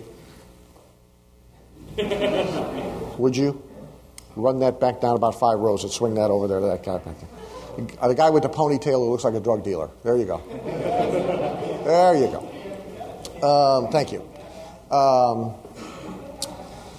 so the question is how much of the time when I write copy is devoted to the cosmetics? And um, the answer to your question uh, is probably over a third. It's a little difficult for me to estimate because I do some of it as I go, um, which I didn't used to do. Uh, but as I get more and more unconscious about what I'm doing, I'm making some of those decisions as I'm going and rarely going back and changing them. So the decision to make one paragraph jump out in 14 point, I may have made that as I wrote the copy. Um, but, but I'd say overall, about a third of the time is spent dealing with the cosmetic issues of, of how this thing is going to look. And sometimes with clients, it may be even more than that because typically they will go screw it up after the copy's delivered, and then it comes back, and then I have to undo what they did. Um, yeah. I mean, what I was going to say is, like, the majority of the people that we sell marketing information to that actually don't get it out the door is because they spend so much time wrapped up in all the cosmetic aspects. And I mean, the comment you made about working with other people, if anyone writes copy for a living or sells any type of marketing advice, I mean, a rule of thumb, don't do business with people that make decisions by committee because they're going to get all tied up in the cosmetics. Well, that, yeah, but they're tied up in the wrong kind of cosmetics. That's, I mean, that's why I don't deal with big corporations. That's like the Weight Watchers problem. Is you're right. First of all, you got a committee, and second of all, their attention on cosmetic issues is is image oriented. Uh, is making it pretty and professional, and you know they will sit and agonize over the, the the size, whether the logo should be in the lower left hand corner or the lower right, all the crap that doesn't mean anything. This stuff on this list is important um, because uh, it, it- because it furthers readership, and and great copy is no good if they don't read it. And so these are all little things you do to manipulate the recipient into continuing through the piece uh, and reading what you've put in front of them. And so for that reason, it's important, it's too important to be left to the artists. Um, and it is really an inseparable part of the process. Um, and that's why, for me now, today, I've gotten to the point where, as I say, I do a lot of it as I go along because I can't even separate it in my thinking. How it looks is, to me, as important as what it says. Uh, It's a second good question, but you don't get a second prize. Um, no, it's a very good point. Is you can take these things. Um, question: How often can you take the same copy and tweak it with cosmetic changes? A lot. You can take. You can also obviously tweak with format changes. You take the same copy that was in a letter and put it in a self mailer, or but just cosmetic changes. Uh, well, the, the the the quickest, cheap, and dirty trick, which you are very well aware of because we do it all the time, is when you want to do your second notice or your third notice or your final notice, is taking the first piece that you used or the second piece that you used, and now just, if it wasn't before, junking it all up with handwritten margin notes and asterisks and circles and all of that in blue ink. And you can take a successful piece, and that doing that is every bit as good as creating a whole new piece from scratch. But it's a whole heck of a lot faster. Um, like you can do it 10 minutes and have a 16 page sales letter ready to go to the printer. Uh, you just take what worked and now go through and figure out what you need to call attention to and where you can jot notes and so forth. So the whole junking up process is uh, very useful. Uh, sometimes just going back and, and, and changing the size of the par- the type sizes and size of paragraphs, taking a paragraph out and putting it in a box of asterisks in a different type style, you really wind up with a different letter when you're done, even though you have not changed a word of the copy. Yep.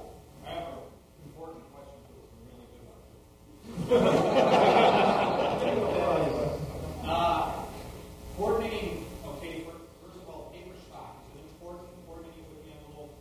What are your thoughts on that? Is paper stock coordinated with the envelope important? Uh, in very rarely. Uh, it would only be in markets that are hypersensitive to image, where we must now sort of marry the strategies that we know work with a little bit of image sensitivity. Um, Fortune 500, maybe. Um, buyers of very high priced art. Uh, uh, uh, you know, but for the most part, uh, paper stock in general is irrelevant. Textured, untextured, thicker, whatever, and, and, and envelope matching and that kind of stuff is irrelevant. Is there more, or was that your question? You thought that for, for that question? No, and if you're not careful, somebody comes and takes your pen. all, all the way in the back.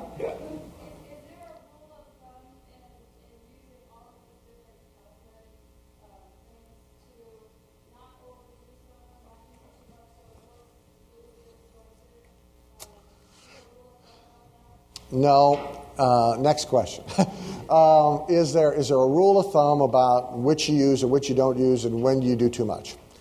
Um, there, no, there is. Uh, there's certainly no rule of thumb that I know of. Uh, unfortunately, it almost falls into the area of instinctive. Um, although you can model, you know, you can look at effective pieces and kind of do the same amount that they've done uh, while you're getting good at it. Uh, general, I guess my other general comment would be most people will err on the underuse side rather than the overuse side. Um, so, probably about the time you think you've overdone it, you're close to right. Um, uh, most people will be too neat, they'll be afraid of it.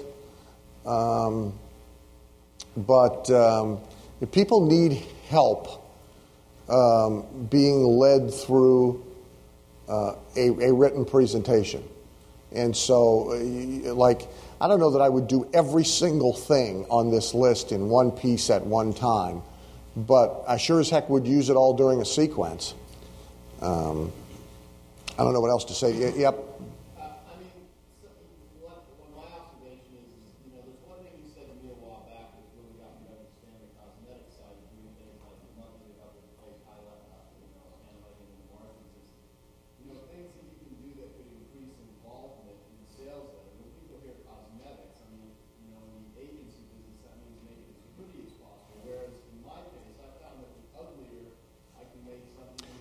Well, yeah, it's a good point. The word, the key word you use there is involvement, getting the reader involved. There's also a, um, you know, so much of what we do um, has good copywriters is, uh, for want of a better term, Halbert's salesmanship in print, which he got from, I don't know where he got it from, but it's irrelevant.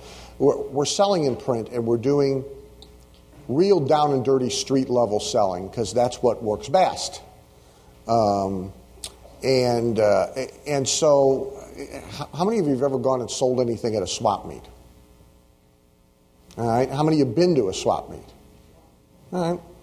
Uh, if you sell stuff at a swap meet, here's the worst thing you can ever do make it all neat.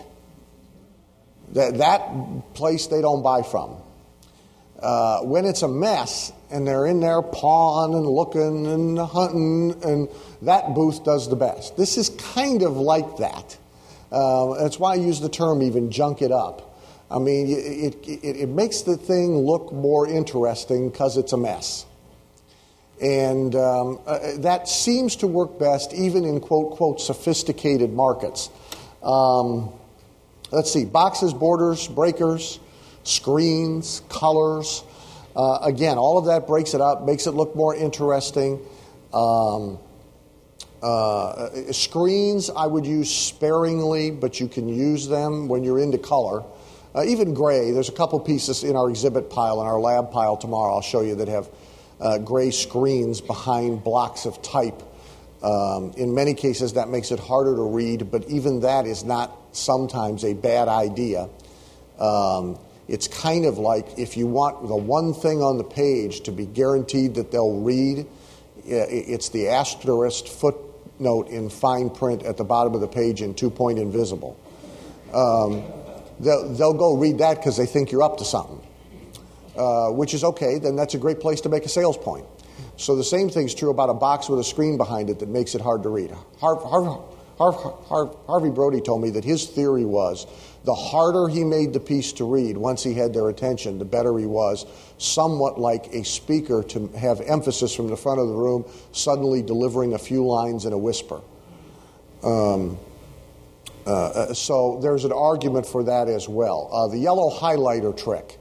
Um, can't overuse it with the same customer group in terms of overuse, but uh, in a piece, uh, you can do about as much of it as you want.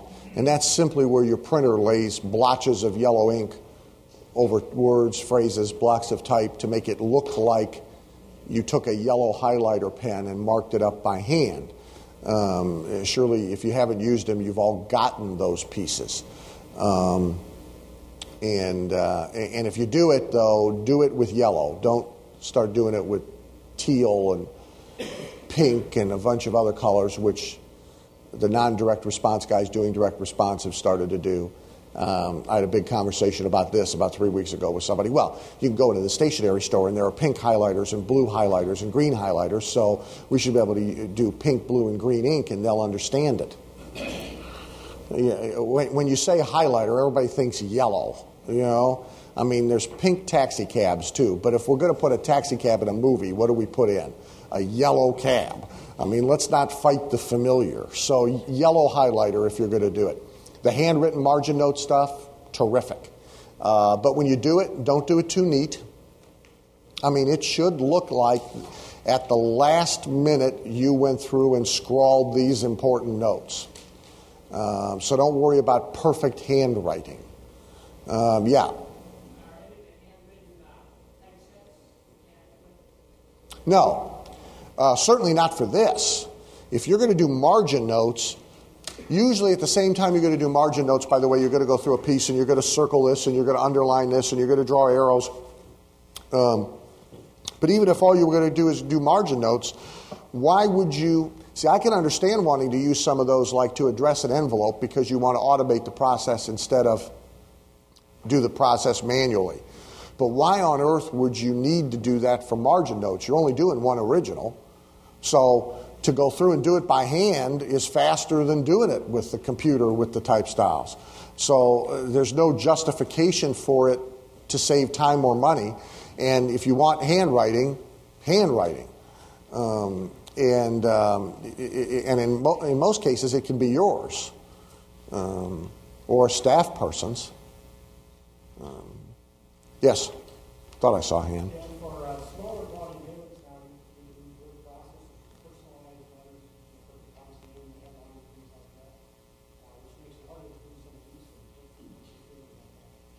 Um, small quantities you can personalize by having the computer drop in the name and stuff in matching type. So why does it make it harder to do this? Why couldn't you have a why couldn't you have a letter with handwritten margin notes all over it that was also personalized by the computer? Oh, because it can't come out of your desktop printer. You're trying to get this out of your desktop printer. I got it. Um, you shouldn't be getting your stuff out of your desktop printer. That's that's the real answer to your question. Um, but but if you ins- if you're doing it in such small quantities that that's the, that's the only thing that makes sense, then go through and do everyone by hand. That's the next answer to your question. Uh, or, or schlep it over to a copy shop, you know, and run ten. But um, don't let. There's another guy in here who's decided. I just sent a note to who's decided because he wants to do catalogs in small quantities. He's decided to become the color desktop printer technician of all time and produce these catalogs, onesie twosies. Um, first of all, your time's too valuable to screw around with that, or it should be. But beyond that, don't let technology dictate to you how you do your marketing. It's as bad a mistake as letting operations dictate to you how you do your marketing. Um, it's, it's the same mistake. What should dictate how you do your marketing is what's most effective and then it's the job of your operational personnel, be that one person, 10, or if that's you with your other hat on, to figure out how to facilitate what's the best marketing. You can't let anything else dictate oh, we can't do that because we don't have this software program, or we can't do that because we want to do it this way, or we can't do that because we can't keep track of installment payments, or we can't do all that's nonsense. I mean, that has to be done because this is the most effective thing we can do. Okay? Yes.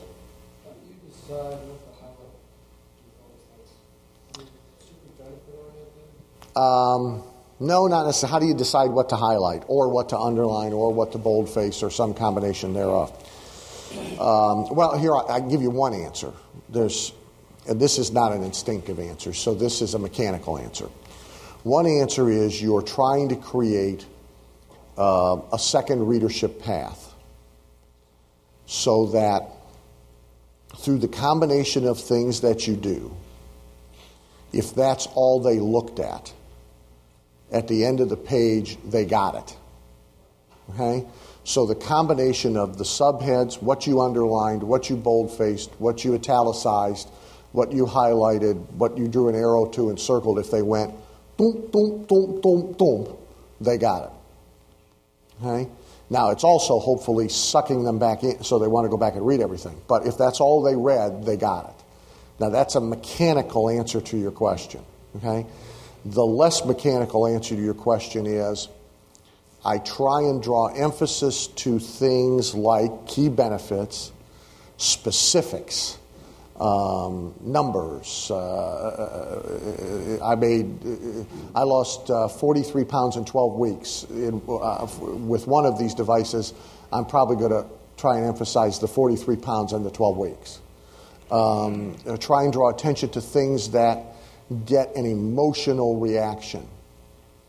Um, uh, selling fire alarms, talking about burning buildings, statistics. When we get to uh, uh, 50,000 uh, babies in burn wards, uh, horribly deformed. Every, we're probably going to highlight babies horribly deformed. Um, you know, we're looking for a. Mm. Now, that's less mechanical than the first answer I gave you, and the two combined are really the whole answer. Is that helpful at all? Yeah, okay, yes. Kind of like a four page letter. Is it better to have four separate pieces of paper, two now you're okay different pages fold you're now you're in the same category as he was talking about earlier with why nothing ever gets done. Now you've drifted into the area of it. Don't make any difference. Uh, uh, all of that's largely irrelevant. Whatever will get it out the door. And or whatever's cheaper. Sometimes it is. I mean, if you're only doing six of them, it's not. I mean, it depends on who's doing what, but uh, but it doesn't make any difference. Um, okay. Um, then there's this line here fingerprints, paw prints, coffee stains. That's like oddball stuff. Uh, in most cases, you got to be doing quantity to do it. Um, but um, um, uh, like there's a very famous control letter that is uh, mailed and it has a big coffee cup stain on it, like you set a cup on it and it overflowed and it's printed in coffee colored. I mean, it, you look at it and you believe that you got the one and only copy of this and some numbnut set a coffee cup on it. That's exactly, you get it, you know? And um, uh, so there's some of that kind of stuff. There's, there's another control piece uh, that's been used for years and years and years that has tire tracks over it, where the guy, you know, it looks like somebody backed their car over it. Uh, there's, a, there's, there's a company in Florida that sends out about 100,000 pieces a month that are crumpled. The paper's crumpled, the envelopes, the whole mess is screwed up before it ever went in the mail. The post office hates him. Uh, he crumples these things and then flattens them back out enough to put them in the mail. Um, so when you get this piece, it you know it's a mess. Um, there's an envelope now. I'm dying to emulate this envelope. It will be expensive because you're going to have to do full color, but it was in DM News. We talked about it at the Platinum meeting, I think a couple meetings ago, where the, this envelope, it's a window envelope, check shows through it, and the outside of the envelope is completely, looks like somebody's had it on their desk and been doodling on it for like weeks. So, in four different color inks and handwritings, it's got doodles and drawings and little smiley faces and mathematical calculations, and there's a smear of something across it in one place. I mean, it just looks like somebody's been using it, you know, for scratch paper for six weeks. Um, I think it's perfect. I mean, it's just, it's going to stand out. Somebody's going to look at it twice. They're going to think it's the only one they got. What, who did this to my, and they're going to open it. And um, uh, so you can do all those things. You can do paw prints, you can do fingerprints, uh, you can do footprints, uh, stains. I mean, like with grabbers, attachments, here there's the only limit here is your imagination and then what perhaps economically you can get a printer to uh, replicate. Um, uh, photographs, we'll table that. We'll talk about that a little later. Um, cartoons uh, can add interest, can get a piece read. Um, there are licensing issues uh, when you use them, unless you have it done for you. Uh, charts, when it's mandated, and it, it, when it helps, when it explains something. Um, and uh, this would be my short list of all the ways I'd fool with the way a piece looks.